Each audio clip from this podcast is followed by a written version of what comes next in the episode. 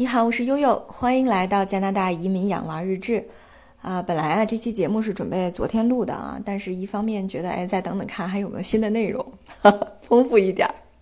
呃，然后另外一个就是确实昨天实在太忙了，大家从题目就可以看出来了哈，这个到底是谁打了疫苗病娇又无助呢？呃，是我们家的大洋同志啊，就是孩子们的爸爸。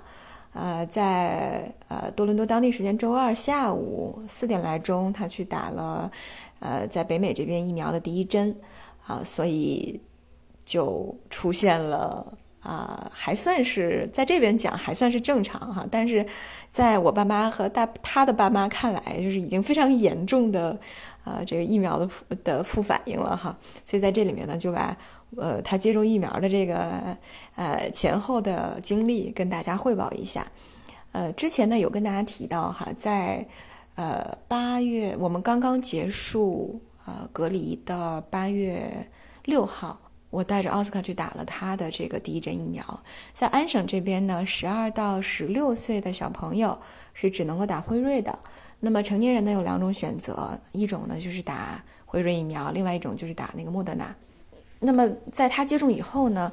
当时护士也有提醒哈，说孩子这边呢正常的副反应就像我们拿到的这个呃疫苗提示单上写的一样哈，比方说会有接种位置的红肿、疼痛，然后会感觉到疲劳困倦，啊，会可能会有头疼、肌肉关节酸痛，啊发冷，还有可能会发烧，但是通常讲呢。啊，第一季发烧的比例并不大啊，第二季可能会有。对于成年人来说，数据比较多了，第二季可能百分之，呃，这个这个辉瑞还好哈，像莫德纳百分之八十的成年人都会发烧啊。当然，在美国和加拿大的极少的案例里面，也也有报告说，这个青少年接种的时候呢，特别是男孩子。呃，有这个心肌炎和心包炎的情况啊，让我们要多留意孩子有没有胸闷、胸痛啊之类的这种情况，后续出现的，那一定要到当地去呃，这个这个就医啊。我记得当时那个护士特别逗，他跟我说，他说：“哎呀，这个还是会有极少数的个案哈，感染心肌炎、心包炎，但是呢，心肌炎和心包炎是能治的呀，所以还是打疫苗吧。”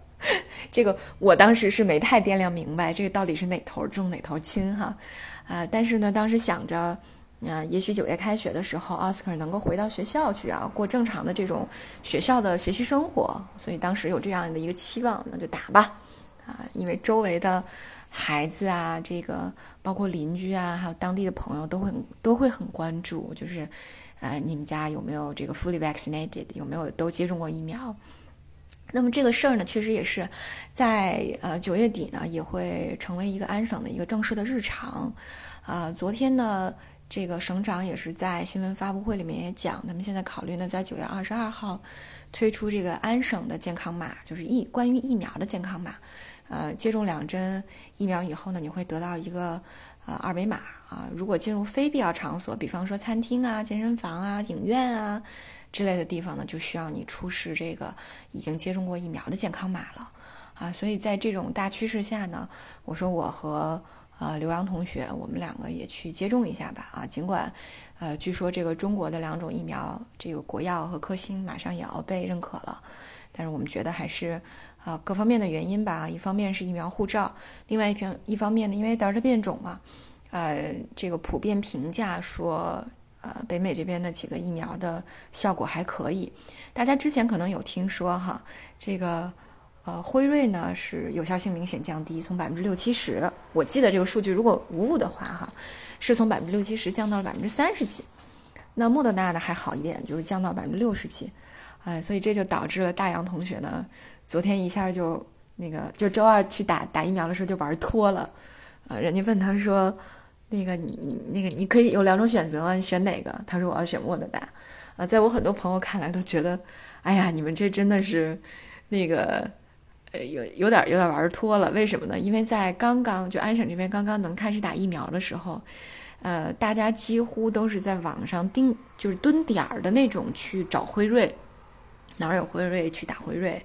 啊，甚至还有朋友跟我讲说，他们有一个有一个朋友的家庭哈，那个老公先让老婆去打，啊，老婆说那那那打什么呀？预约吧，因为当时还是预约制，啊，现在是可以预约，也可以直接去都行，就无所谓了，啊，当时预约制的时候呢，给他老婆预约了一个阿兹利康，啊，这个小土豆特鲁多也是打的阿兹利康，但是大家都觉得阿兹利康这个安全性还是。这个存疑的哈，特别是有很多什么血栓的病例啊之类的，所以，呃，然后完了，这哥们儿自己呃跑到了一个很远的地方打了辉瑞，然后就很多那个朋周围的，就是他们就是知道这个事儿的人都在都在呃，就是拿这个事儿作为一个谈资，说你看看这个塑料夫妻情，是吧？所以大家可想而知，就是当时如果能蹲到一个辉瑞。啊，有多么的难得！就是如果就我甚至还有朋友说，那实在不行我就混打吧。那我我给混打的数据做一些贡献，然后他们就呃去了那个诊所，就是本来标着是那个莫德纳的诊所，结果没想到去了之后那天正好是辉瑞啊，他们就特别高兴啊。所以现在就是那个大洋同志突然选了莫德纳，大家就觉得哇，你有点任性啊，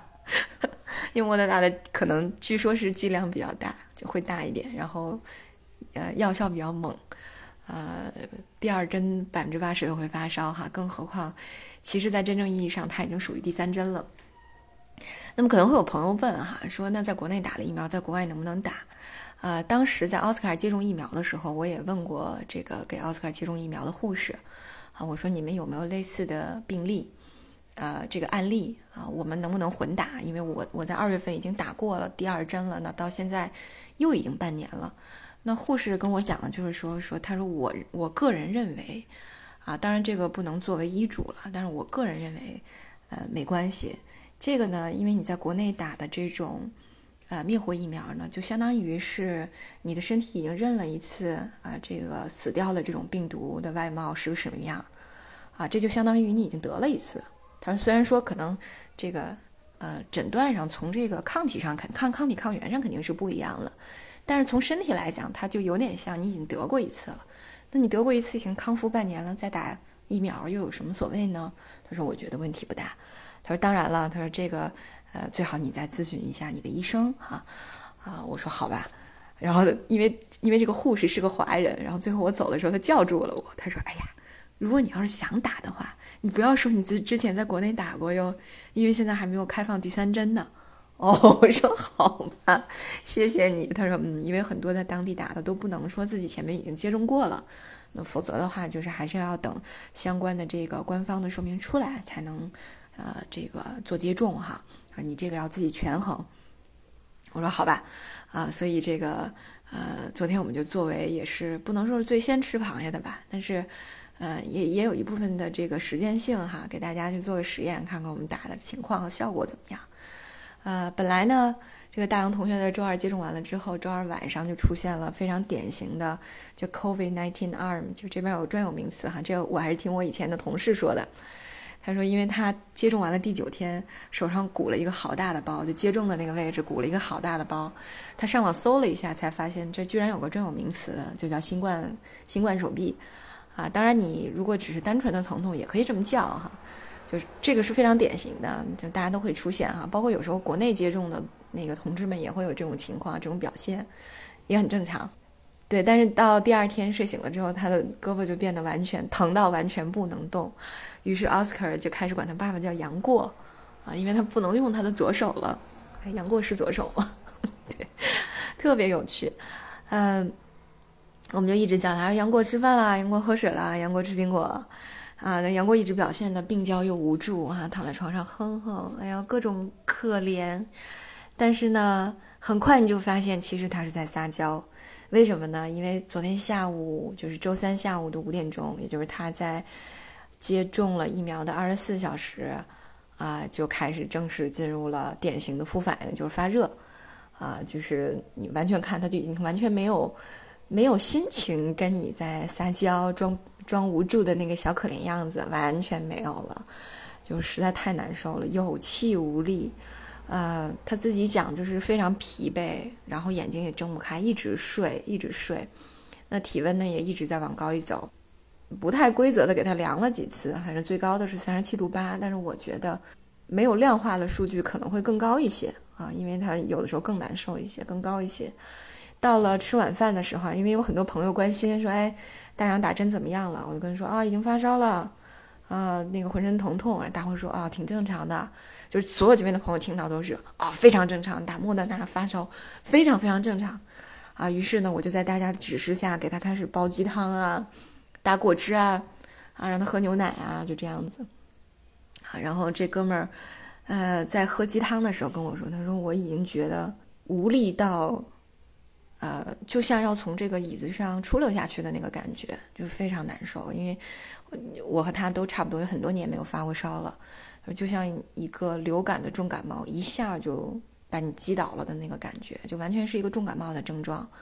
很难受。对，然后这这个事情到昨天夜里凌晨十二点多的时候达到了一个高峰，就他实在受不了了，于是就只好吃了这个普罗西痛的去痛片。然后用他自己的话讲，就是世界一下就觉得哦，轻松了，呃，很快就不觉得疼了。然后体温，因为有普罗西痛的成分嘛，也也开始下，体温也开始这个呃下降，呃，然后慢慢的他就觉得哦，好舒服呀，啊，又有咖啡，那个药里又又有咖啡因，所以他就觉得哦，好舒服呀。于是，一宿白天也睡够了哈，一宿也没睡，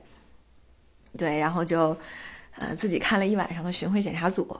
啊，今天早晨奥斯卡又打趣他，说：“爸爸，我发现这 COVID-19 arm 就这个新冠手臂，啊，这个只要用左手举着手机看一晚看一晚上电视就好了。说 这是最有效的治疗方案，啊，所以基本上看着他今天的情况呢，要远远比昨天要好一些哈。呃，那实际上在这边的朋友看着都是挺正常的事儿啊，让我好好的照顾他。”但是呢，在我们上周末去海边玩的时候啊，跟另外一家比较好的朋友，哎，我说到了以后，我说，哎，怎么老大没来啊？他们家一共三个儿子，我说老大怎么没来呀？我朋友说，哦，老大昨天打疫苗了，现在在家发烧呢。我说多少度啊？三十八度二。我说那你们就出来了。他说啊，不都正常反应吗？没事儿，在家多喝点水吧，让他自己。啊，然后后来中间我们还给打电话问他怎么样，结果小朋友说。累到不想说话，赶紧挂了吧，然后就继续睡觉了，啊，所以其实大家可以看，还是就是大人小孩出现这个情况，还都是挺正常的哈，嗯，平常心对待吧，啊，后续呢，因为确实也有朋友提醒哈，说像这个一部分疫苗也出现了非常罕见的这种血栓的个例，啊，我一个美国的朋友，他的父亲打完了之后就进了 ICU，因为血栓，所以还是。也也其实也不知道有没有用哈，以讹传讹吧，就多动动胳膊腿儿。呃，希望这个几天以后我和奥斯卡去打针能够顺利一点啊。但是我也把工作提前先安排一下啊，做好倒下两天的准备啊，调整一下，呃，也撒撒娇，希望是这样吧哈，希望能顺利的度过啊。当然呢，昨天还要表扬一下奥斯卡同学，就是在我非常忙碌的。这个照顾爸爸做饭，然后收拾各种家务的时候，奥斯卡居然陪着小珍珠玩了很久，还教小珍珠跳绳，非常有耐心哈。啊，哥哥是他自己后来给自己这个冠以，呃，这个看孩子王者的这样的一个称号，我觉得真是不负盛名啊。好吧，今天我们的汇报就到这儿了啊，感谢大家的关注，我是悠悠。